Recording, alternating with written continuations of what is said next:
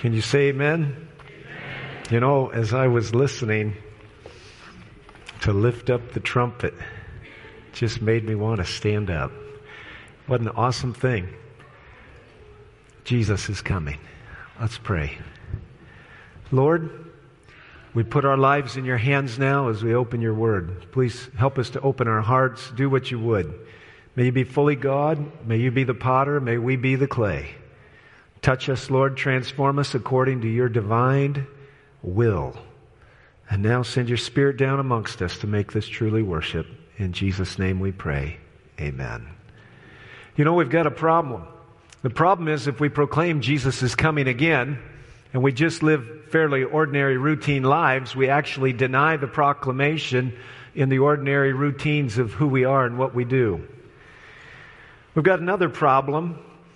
Uh, last week we looked statistically at where our church was headed. And while I'm a tremendous optimist, I like to think I'm in the lines of William Wilberforce, who was described by his chief cook as an eternal optimist.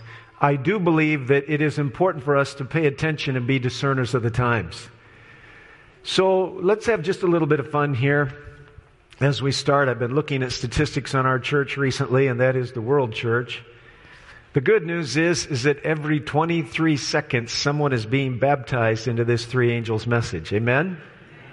And every 3.7 hours, according to the year-end report for 2017, a new church is being formed. So that means from the time you got here to go to Sabbath school until the time you leave, when you get home, another new church will be being dedicated somewhere in the world. It only took us, well, let's see. It took us, if I can read my statistics properly here. Well, let's do this different. In 1863, when we were formed as a church, we had one Seventh day Adventist for every 373,143 other persons on the face of the globe. That began changing slowly. Within seven years, it was down to one Adventist for every quarter of a million people.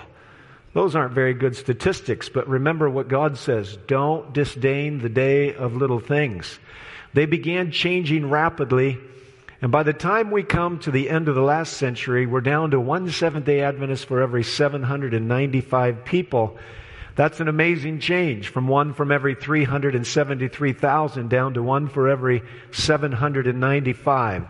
In 2009, when these statistics cut off, we're down to one Seventh day Adventist for every 418 people on the face of the planet.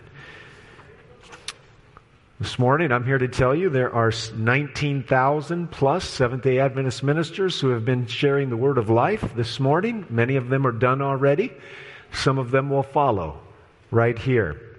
Your church employs active full time, part time, and casual employees in the number of over 300,000 people. You are part of an amazing organization. What you do here impacts what happens all around the world. And this morning, I just want to tell you that we're going to have to stop and be discerners of the times and pay attention to where we're at because something has been stalking us to take away our power, our future, and the promises of victory. I didn't realize it when I began this ministry, that is the Seventh day Adventist ministry about 30 years ago. But very slowly it began to settle on me that if God's church is going to go forward, they're going to have to do what we do individually. Hopefully we're doing it individually. I'm afraid a number of people aren't. And that's why it leaves us weak we're going to have to stretch. The Bible says without faith it's impossible to please God because those who come to Him must believe He exists and He's a rewarder of those who diligently seek Him. You cannot stand and sing, Lift up the trumpet, Jesus is coming again, and then go back and do another six days of living where my life isn't focused around that message. One is inconsistent with the other. And so this morning, the strange thing that has come to my awareness over these three decades of pastoring is that if our churches are going to have, if they're going to come to life, they're going to come back to life. They're going to spend themselves back to life. And you say, oh, Pastor, get out of my pocketbook. But I'm here to tell you that pocketbook is full of money that was only provided by the health, vitality, education, and wherewithal of Jesus Christ. And this morning, Uh, some of the things I'm going to look at could be discouraging. Some of the things I'm going to look at could be superbly encouraging.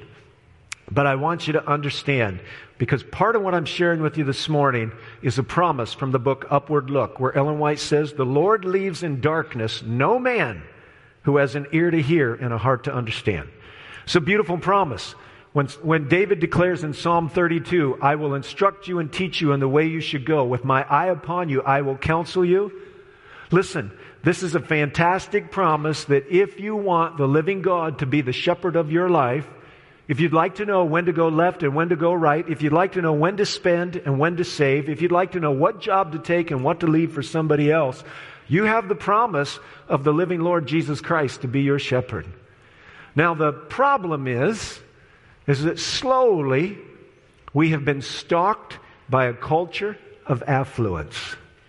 We have more money, more opportunity, more education, more mobility than we've ever had. And it's left us in a position to where less and less resources by way of percent. I learned this this week. Discouraged me to learn it. Do you know that during the Great Depression, God's people gave more as a percent of their income than they're giving today? That's pretty sober. Back when people were losing their farms and losing their automobiles and standing in bread lines, as a percent of income, they gave more in the early 30s than they're giving today. Now, something about that seems a little bit off. But of course, today we have reasons. It does seem that uh, we might be able to do better than they, and maybe the work could expand more exponentially, not just with addition and not just with multiplication, but maybe in this amazing doubling, fantastic formula that allows two to reach two more. And now those four can reach four more. And then those eight can reach eight more. And those 16, and the numbers multiply their way on out. I had three people this week, had a very interesting week. On Monday night in the board meeting, we voted something that I'd love to see every Seventh day Adventist church in the area participate in as well. Andrews University has a summer academic program for the inner city students of Benton Harbor. Last year they took in, I think, 16 students. They had phenomenal success in improving their math scores. But what's more important is they fed them good Adventist food, had great Christian devotional times with them, wonderful dialogues, and those young people came away seeing themselves differently than they did before. It was an amazing thing. On Monday night in board, we voted to sponsor two of their students. If there are other churches represented here today, I'd like to encourage you to join us in that sponsorship. On Monday night in board, we voted to send some extra financial resources with the Amazon mission trip, believing that we could hold up their hands as they evangelize. It takes a lot of money to run those boats up and down those rivers. And uh, we believe that our funding will make their evangelistic efforts go that much better. At the end of the meeting, I challenged the people that this Sabbath I would be talking with you about neighbor to neighbor. Now, neighbor to neighbor is in a very wonderful and unique position. They have 100 plus volunteers, a growing ministry. Their revenue base is growing. That's important because neighbor to neighbor does their ministry on the backs of the consignment shop. Now, by the way, everybody here, I would highly encourage you go ahead and go there. It's like going to another secondhand store. Save all you can, Wesley said. Make all you can, save all you can, and give all you can. And those consignment resources allow the ministries to go forward. Ministries to the poor with food and clothes, ministry to the addicted, ministry to the traumatized. All of these ministries are supported by the consignment store. So drop your things off and go back and buy someone else's stuff. If you need it. Have you ever driven by there and seen how much stuff is sitting outside? If you've ever peeked into the back, have you ever seen how much stuff they got into the inside? The place is packed out. What most of you may not realize, of course, if you read the newspapers, uh, you know that Neighbor to Neighbor has an approved expansion plan. The problem is they're still a few tens of thousands of dollars away from being able to hit the threshold to get their Lake Union revolving fund note.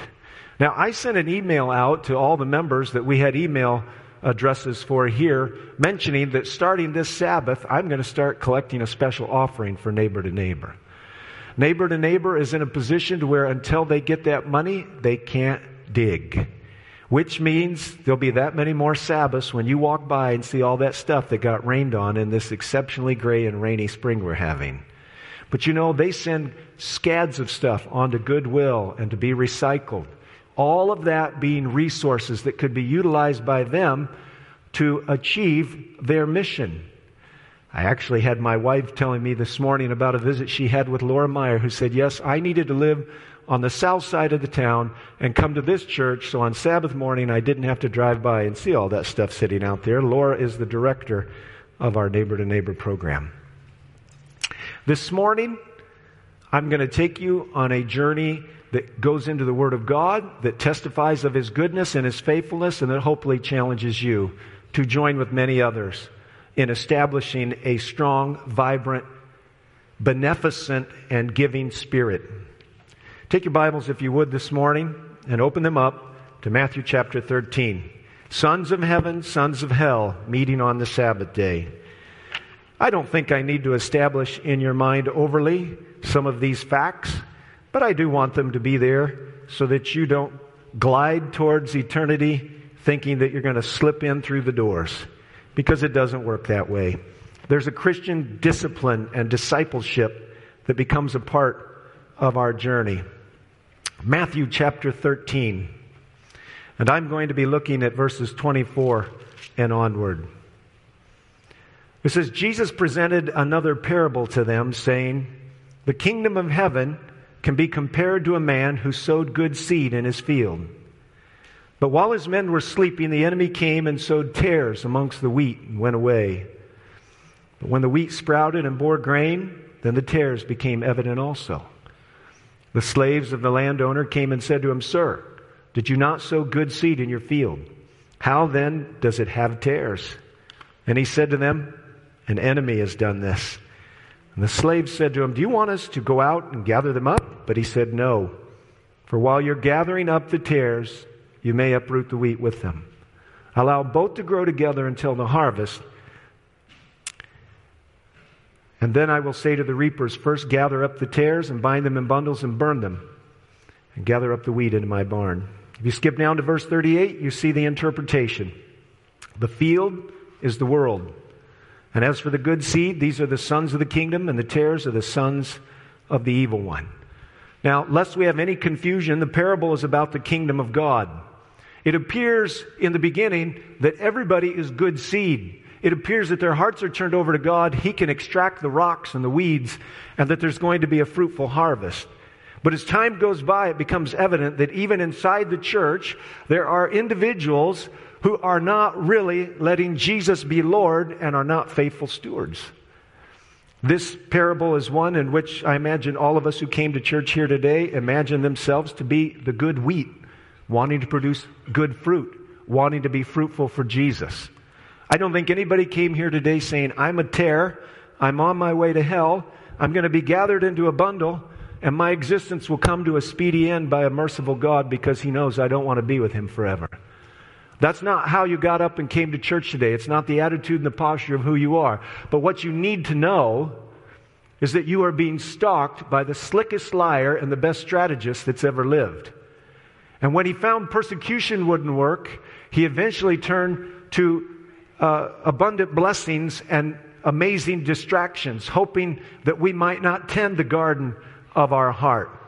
This parable is about the church, and Jesus says, Let him who has an ear listen. Turn over to chapter 7 of the same gospel, Matthew chapter 7. In Matthew chapter 7, we have Jesus talking about false prophets. He's in the midst of describing people and trees and using symbols and images. He says, Beware of the false prophets who come to you in sheep's clothing, but inwardly are ravenous wolves. If there has ever been something true about God's true prophets, they give a faithful warning when there is potential hazard and trouble. We're living in an age of assurance where many false prophets are encouraging many to feel good as they glide down the wrong road. True prophets will speak words of hope, but they will also announce the warning against the enemy. Verse 16, you'll know them by their fruits. Grapes are not gathered from thorn bushes, nor figs from thistles. So every good tree bears good fruit, but the bad tree bears bad fruit. A good tree cannot produce bad fruit, nor can a bad tree produce good fruit. Skipping down to verse 21, not everyone who says to me, Lord, Lord, will enter the kingdom of heaven. That's a sober statement. They obviously aren't uttering the words for the first time. Lord, Lord. Many will say on that day, Lord, Lord, didn't we do work in your name, prophesy, and in your name cast out demons, and in your name perform miracles? And I will declare to them, I never knew you. Depart from me, you who practice lawlessness. They come all the way up to the kingdom of God, and they don't know God. They went to church every Sabbath, and they don't know God. They proclaimed His word, and they didn't really know God. They de- delivered from demons, they performed miracles, and they didn't really know God. Now, I want to tell you how it happened. Turn over to Jeremiah chapter 22. This is how it happened. They were a very religious group of people, but there was something missing from their fellowship, something missing from their journey. It's just like those in the days of Jesus. They were very routine in their religious affairs, but there was something about their heart that was out of cadence with the forward movement of the kingdom of God. Verse 15. It's verse 16. He pleaded the case of the afflicted and the needy. Then it was well. Is not this what it means to know me? declares the Lord. Now, I'm here this morning to plead the case of the afflicted and the needy. When you go home today, or when you walk into that fellowship center, you're going to eat a good meal. All of you came here looking like you have a wash machine and a dryer, or else enough money to go to the laundromat. If I were to walk through the parking lot, I'd see you all have decent vehicles. And since I know most of you, I understand that you have the benefit of Christian culture, good parental discipleship, and a desire to walk and serve Jesus Christ. But you know what? It's not enough that we come to church every Sabbath. It's not enough that I stand up here and preach every Sabbath. There's a component to our Christianity who cares for the ones who've not been delivered from the wretched grip of poverty, the disadvantages of ignorance, and the absence of good family structure and culture, a mother and a father. Today, I'm here advocating on behalf of an ever increasing compassion in the hearts of this group of Christians. And if I challenge you to stretch just a little bit, not only am I not embarrassed or apologetic about it, I'm actually your best friend. And before the sermon's over, you'll understand that just a little bit more clearly because if there is a tendency in Christianity, it is that as you follow Christ and you learn to be a contented person with a purpose, you develop habits of industry and thrift, and you actually find your financial well being improving. It's almost a matter of fact. The problem is, if it does not take on purpose and our hearts are not stretched with compassion, our hearts get littler and littler, and all of our religious activity actually proves to be a smokescreen to the warnings of the Holy Spirit that there's a world to win. And we can't sing Lift Up the Trumpet without financing it and working to support it with our time, energies, and efforts. Matthew chapter 23, Jesus had strong language for the Pharisees, and we say, oh, yeah, that was the Pharisees. That's not us. I'm not a Pharisee. Well, you know, I suspect there's more than one way to end up in this condition. It could be that you love the world and appear to be a very gracious person. It could be that you love the Lord and are just heartless. I don't know. But Jesus used some strong language. He said in Matthew 23 15, Woe to you, scribes and Pharisees, because you travel around the sea and land to make one proselyte, and when he becomes one, you make him twice as much a son of hell as yourselves. Is this Jesus that you're worshiping here today? Or is it too strong for Jesus to say these things? He's the most controversial figure in all of the New Testament, indeed the most controversial figure in all of the Bible, and indeed the controversy that we're involved in that we call great is a controversy about the character of God. But this God loves us enough to say, listen, all of you at the upper ends, the upper echelons of the religious pecking order, you need to know something. You're hiding behind your religious expression, and I'm not content for you to be lost. So I have no problem recognizing that you'd love to build your religious kingdom, but I'm after more than that. I'm looking to win your heart. And since I can see it, not me, but Jesus, I'm going to talk to you about it. Turn over to the Gospel of John, John chapter 8. Jesus is involved in probably one of the fiercest conversations he will ever have with the Pharisees. John chapter 8. He talks about two fathers in verse 38. He says, I speak the things which I have seen with my father. Therefore, you also do the things which you have heard from your father. It's a very religious setting. It's a church group. It's even church leaders. And Jesus is saying, look, there's two spiritual uh, ways to be, be reconciled as adherents to religious faith. There's true religion and there's false religion. And he's in a contest of words here. Skip down to verse 44. He says, You are of your father the devil, and you want to do the desires of your father. Skip down to verse 47. He who is of God hears the words of God. And for this reason, you do not hear them, because you are not of God.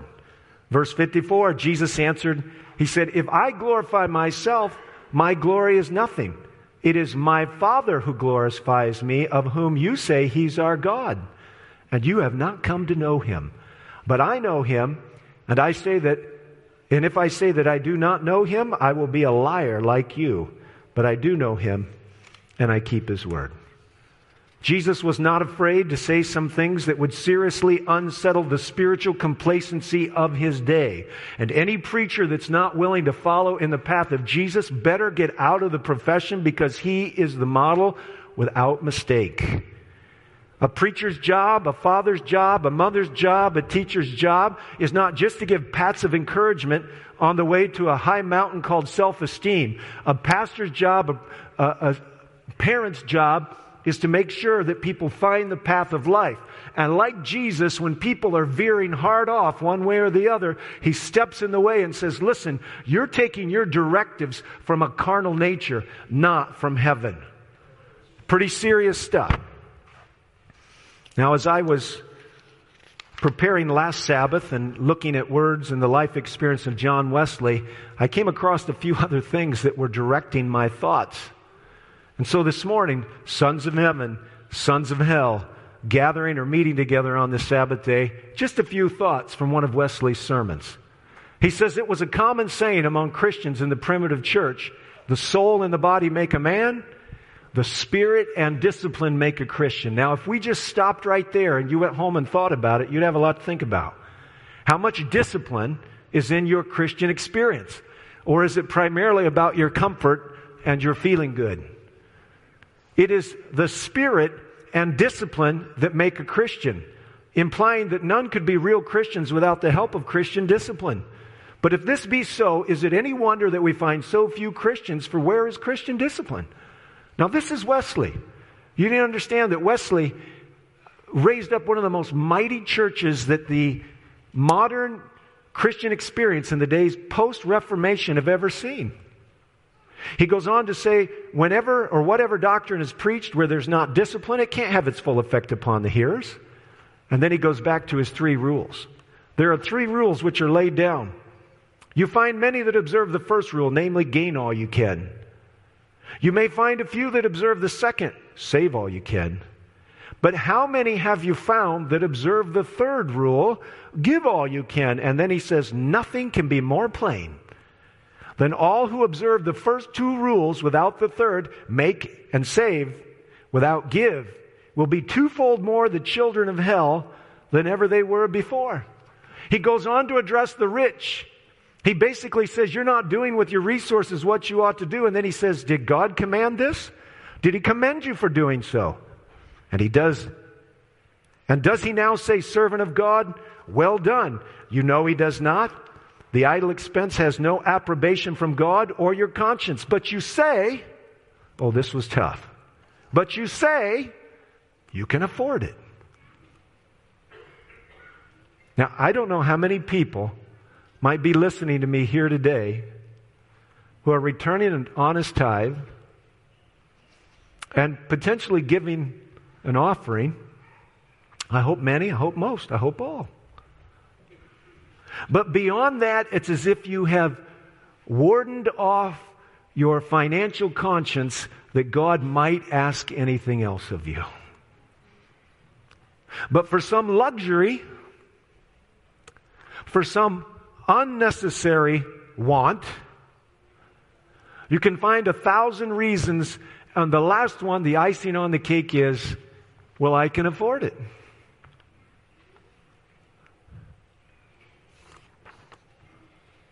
He goes on to say, Oh, be ashamed to take such miserable nonsense into your mouths.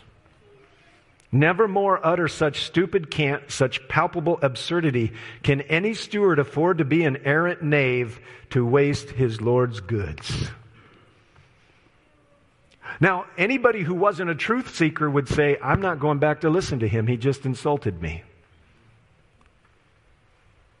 But anybody that wanted to walk the road to the kingdom might say, maybe I better look at my life. The more I observe, he goes on to say, and consider these things, clearly it appears to me what is the cause. The Methodists grew more and more self indulgent because they grew rich. And it is an observation which admits few exceptions that nine out of ten of these decreased in grace in the same proportion they increased in wealth. I want you to follow the logic. Because what has happened in the last 50 years is that a whole society has gotten rich and increased with goods. And is it possible that 9 out of 10 have decreased in grace to the same proportion they've increased in goods? Wesley says this is a rule almost without exception. But how astonishing a thing is this? Does it not seem that true scriptural Christianity has a tendency in process of time to undermine and destroy itself? You become a Christian, thrift, industry, self-denial, you're bound to get rich. Wherever Christianity spreads, it must cause diligence and frugality, which in the natural course of things begets riches. And riches naturally beget pride, love of the world, and every temper that's destructive to Christianity. But is there a way to prevent this? I can only see one possible way. Find another if you can. Do you gain all you can? Do you save all you can? Then you must, in the nature of things, grow rich. Then, if you have any desire to escape the damnation of hell, strong words, give all you can. Otherwise, as he ends his sermon, he says, I have no more hope of your salvation than that of Judas Iscariot. Dublin, July 2, 1789. It's important for us to realize, friends, that what persecution couldn't do, abundance seems to have done. Now, I'm here to say that I believe beyond the shadow of a doubt that as soon as God starts using us, our time, our talent, and our resources, we will start to sense the glorious you know, Maslow said self actualization. I like to think of it as a savior or a savior actualization where you find out you're being used in the cosmic battle to drive back the forces of darkness and take the hills of light. Now, several years ago, it became a imperative of this pastor that we pray our way into God's will corporately as a church. And I remind you that there was a day when we weren't putting all the light bulbs and the light fixtures in this church, and it didn't look nearly so pretty, and the pews weren't quite as filled. One of the first things we did was we prayed. Prayer is not a perfunctory role at the beginning of an administrative meeting. Prayer is an invitation for the Holy Spirit to come down and be the administrator of our family. If you don't want Jesus administrating your family, woe be unto you. You have a foe that is mightier, smarter, and more tactical than you are. We prayed for God to guide us. In the midst of that prayer, God moved on our hearts that we would pledge money for this Montana church that we're building. $50,000 when we had no money. It was an important step to take because, as I said, we must be stretched into an experience that allows God to show that He's real. He's on the battlefield and He can fund His warfare. Over a period of time, certain things began to happen. There was years ago from this very congregation, Gary and Marla Marsh moved out to Montana following their children who had jobs on the reservation in the northeast corner of Montana, Fort Peck. Their daughter in law worked for one of the health ministries on the reservation. She was there for a while, made a positive contribution, but then the children left, and Gary and Marla in their 70s had to make a decision. What are we going to do? Are we going to follow the kids around, or are we going to serve right here? God confirmed in their heart and mind they should be right there. And God began using them mightily to make very positive interactions with those on the reservation. They started turning bad attitudes by God's grace into good attitudes. They started turning around bad memories and making good memories. Then Gary got an idea. Now, mind you, he's in his 70s. His father had been a physician. When his father died, he left him a piece of property in California. That property was sold, and Gary dedicated the resources to building a church on the reservation. Now, there are other Adventists on the reservation, but none nearly so committed to this idea, having a light, a Seventh day Adventist church with a building right there on that reservation. Gary said, The money that my father left for me, I am pouring into this work. And so he started looking for a piece of property. He found three of them together in the center of town. They were going to come up for sale as a tax sale.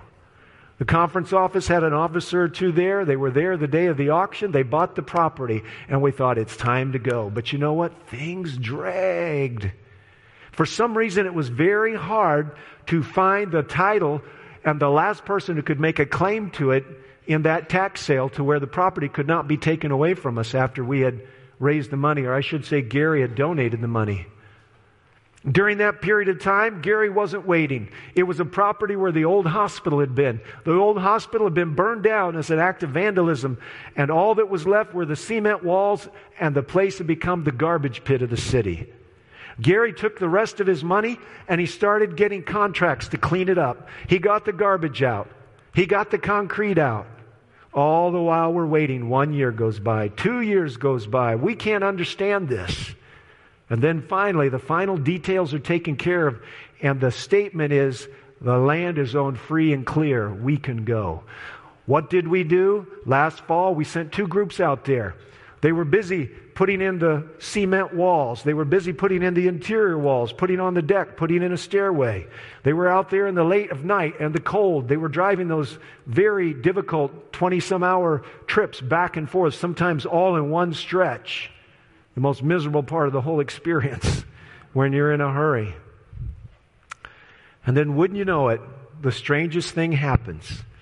After everything starts to go, Gary gets sick and has to move off the reservation. I mean, this is just in the last three or four months. This is just since November when we got the basement in. And it's like, Lord, what are you doing? Did we make a mistake? How can you say no to a 70 some year old man who says there must be a church here and I'll put my tens of thousands into it? Instead of taking a relaxed vacation like retirement in Arizona or Florida, I'm going to stay here in the cold of the very northeast corner of Montana where the wind howls and the wind chills go down to 80 below zero. But we started wondering. Not too long later, someone called up the Montana conference and said, you know what? It was a doctor from California. Praise the Lord for these physicians. They have a very mission minded, many of them, frame of life. And they said, We've been following your program and we want to make a donation. They didn't tell how much, but they went on to say something that was probably more important. They said, Not only do we want to make a donation, but we are going to fund a Bible worker on that reservation. So all of a sudden, the personnel dynamic has been solved. But there were still more challenges. Because as uh, Pastor Dennis was ordering materials and organizing us to go last fall, we were spending through the money. And when we got down to uh, the late winter, early spring here, we realized we only have $25,000 in that fund. Now, that fund is not our fund, that's the Montana Conference. And so, uh, fortunately, the Stevensville Church is joining with us, and they sent $10,000 out. Now we're up to $35,000. But you know what? When we sat down with one of our contractors and looked at the building project, Jim Hippler, he said it's going to take about 80 to 90 to finish this thing just to get it up out of the ground, get the doors and windows on it, and the decking on the roof, and the trusses on, and the shingles on. And that has nothing to do with what the drywall and the electricity and all the plumbing and all those kind of interior costs would be. But just to go forward, we're going to need $90,000. Now remember, there was 25, and then because the Stevensville church sent 10, there's 35. 35 to 90 for all you mathematicians is $55,000. Now I pick up my uh, I pick up my spreadsheet from the Montana mission trip. Now I don't want to confuse anybody with this, but here's the long and short of it as Pastor Page was reconciling our financial expenses from El Salvador, where God blessed us on a mission trip, the way the numbers worked out were kind of a miracle. And when we got down to the end, I said, You know, Pastor, the way that worked out is kind of like winning the lottery. And he said, Or getting $55,000 for Montana. Now, we don't have 55, we didn't have 55,000 for Montana, but let me tell you what happened not too long ago. There was a church out in Montana somewhere in the North Pacific Union that said, We want to fund this project. And when they thought about it, they came up with 5,600 and some odd dollars. Well, that's a fair ways off from $55,000. So they sent the money to the union office. And the union office did what all good union offices do they processed the money and they wrote a check and they sent it to the Montana Conference. But for all the dedicated, highly intelligent, very careful financial people we have, a mistake was made. And when they wrote the check, they wrote the check, are you ready for this? For 55,600 and some odd dollars. Now, what did the Montana treasurer do when he got that check? He looked at it, he smiled, and he went rapidly to the bank and put it in the bank. Now, he didn't know it was a mistake. Nobody did. Until a few days later, someone from the North Pacific Union called up and they said, um, We sent you $50,000 too much. Now you have a problem.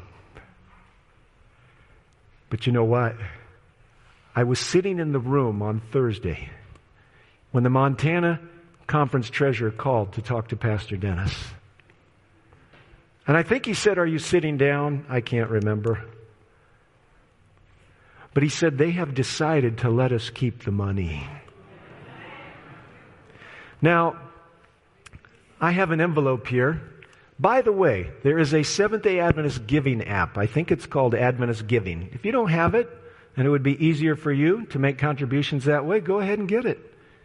But this is the Seventh day Adventist giving app came in this letter.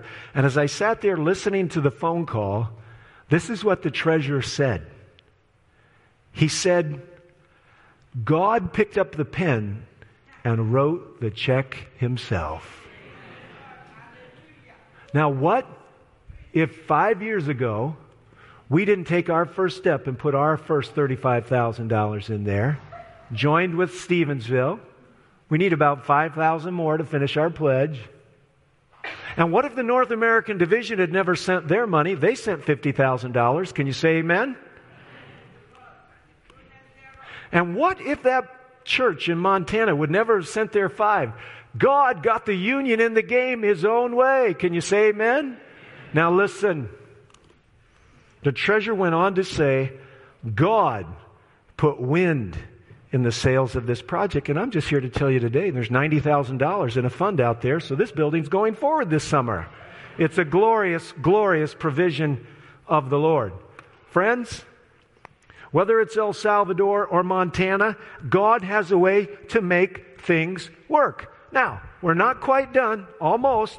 Monday night we had this board meeting and we voted money for the inner city project cooperating with Andrews University. Praise the Lord for that good vision. And by the way, I just need to let you all know, total aside, while the dairy closed a little over a few months ago or whatever. They have a completely new plan for agriculture at Andrews University, and you ought to be praying for it.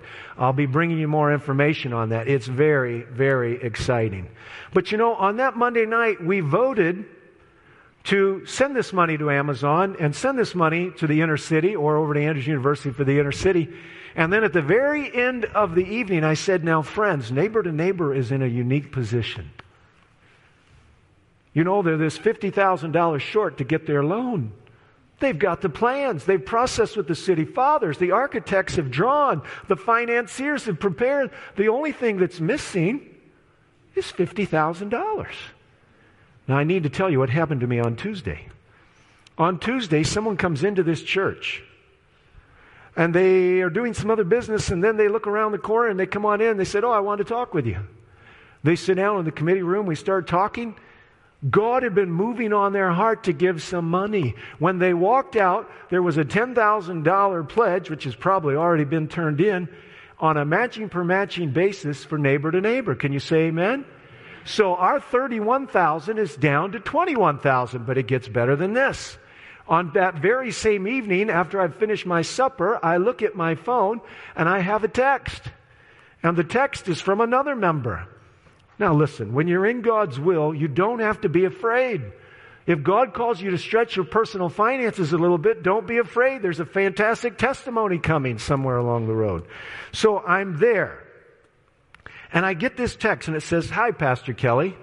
We want to support the N2N fund. Well, good. I always like to hear that. The N2N fund that is 34,000 short. By the way, friends, I know for a fact we're already down to $30,000 on this just between the services, all right? So what's come in, what was coming in, and I had somebody say to me, there's another thousand towards it as he was walking out of this room between the services. I would like to propose a dollar to dollar match for $15,000. Can you say amen, friends? This would get to 30K from our church. Well, he didn't know that early in the day somebody had already pledged 10. Now, I did something you might not like. I said, I don't want you to give all that money. So I said. Why did I say it? Because if two couples, that's four people, if two couples could pledge even half of the money, why can't 400 other people get the other half? Now, should I not get to put my money in? And by the way, my wife has filled out the check. It's already been turned in. She said to me, How much money do you want to put in? Now, I'm not telling you how much money I put in. I didn't tell you who put this money in. But here's what I told my wife. We agreed on an amount. I said, But don't take it from any other fund. Don't rob Peter to pay Paul. Now, she knows this. Friends, if God was not in front, we could be afraid. But since that's how we minister to the poor and the ones lacking educational opportunity and culture, maybe it would be all right if the other 400 of us said, you got the first 16, we'll get the other 16. And starting today, I don't know where we'll be on Monday morning when I see the treasure, but starting today, you just need to know that God has gone before us and said, there ought to be an expansion on this ministry, and I'm encouraging you all to do it. And I went to some people who could do a little bit more than normal, and they're leading the way, so you just follow along and everything will be okay. Friends, if our churches are going to be revived, then they will have to be saved from the spiritual stalking of the evil one who uses blessings and weaponizes them against us to destroy the beauty of our simple Christian walk. Now, many of you are living this way already. Praise the Lord. But remember how I started this? Spirit of prophecy. The Lord leaves in darkness no man who has an ear to hear and a heart to understand. Last week after the sermon, I had a physician come to me, not a member of this church. And while I was eating my potluck meal, they sat with me in the back. And they wanted to talk to me about some of the things that I had shared from the front. And they told their own stories of faith raising money. And they said, You know, I don't tell people what to give because God might tell them to give more. I said, You're exactly right. And along the way, I've never told anybody how much they should give. That's between you and God. But you know what? I want to be a son of heaven.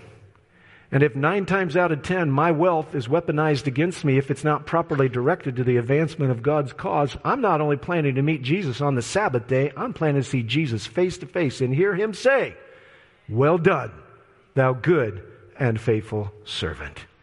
Friends, I don't know what God's going to do.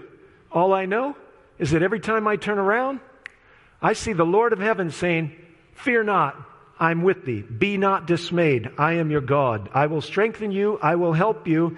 I will raise you up with my righteous right hand. I don't know where we're headed. All I know is that we're moving from victory to victory. I want to be a part of it. So, please don't rob Peter to pay Paul. And by the way, friends, Christian discipline with Christian doctrine is still the formula for strong Christianity. So I'm appealing to you. If you've not started systematic giving, if you return your tithe, but you're not systematic with your offerings, it's time to change. Apply some Christian discipline. The car company's not okay with you sending what's left over to, so you can drive your car around. And Jesus wants to be prioritized so that his work can be robust, not weak. I'm appealing to you. Now, the song we're going to sing as we close is a song by Wesley. I hope it flows freely from our hearts. Oh, for a thousand tongues to sing our great Redeemer's praise. Friends, this morning, every time I turn around, He's giving me more reasons to proclaim Him as a good, faithful, and generous God. May we take care of the poor in our midst as we support neighbor to neighbor. Please, no matter what church you're from today, stretch a little bit. Let's see what we can do over the next few weeks, and let's retire this debt. They will still need for those of you that aren't members of this church, your church could make up the final 21,000 they need. After this church funds its $50,000 pledge, they are still $21,000 short. So I'm appealing to you. Nothing would please me much more for the next few months than to see a backhoe out there digging the foundation for our ministry to the poor. May God help us as we pull together and may we be strong, not weak. May we add Christian discipline to Christian doctrine and devotion, and may we sing the praise of our Lord.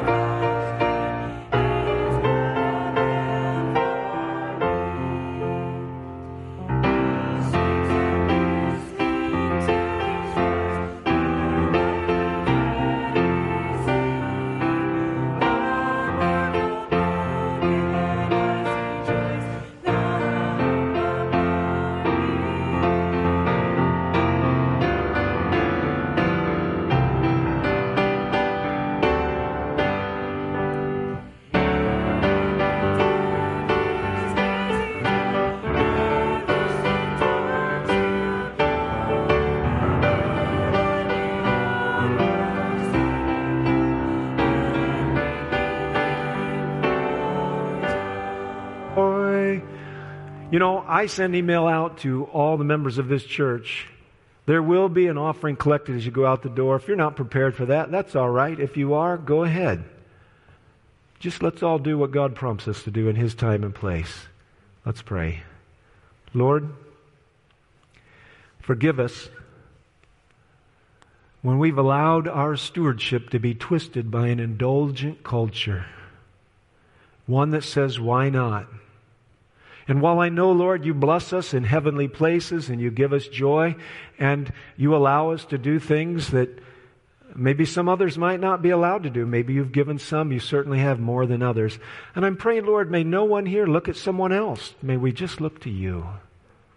I know, Lord, that You've called us to lives of abundance and blessing, but I pray, Lord, may that abundance not work for our spiritual ruin. If nine out of ten Methodists increased in riches and they had a corresponding decrease in grace, I pray, Lord, may we earn all we can and save all we can, and may we add to it the spiritual, financial factor of giving all we can Lord, I know both of those people that made larger gifts both noted that they didn't think there was a lot of time left for this world. Help us not to be afraid or be presumptuous, but may we be humble before you and faithful. Please bless neighbor to neighbor. Please bless the Montana mission and all the other missions from our own local backyard to the ones far away on the banks of the world's largest river, or the churches that are being built in El Salvador. Lord, help us to spend our way by putting our treasure over on the other side of Jordan, building up your kingdom. Bless us now to that end. Thank you for the good meals we'll go home to, the nice cars most of us will ride home in, the beautiful church we're finishing worshiping you in and most of all, the beautiful Savior and Deliverer, Jesus, who's made it all possible, in whose name we pray. Amen.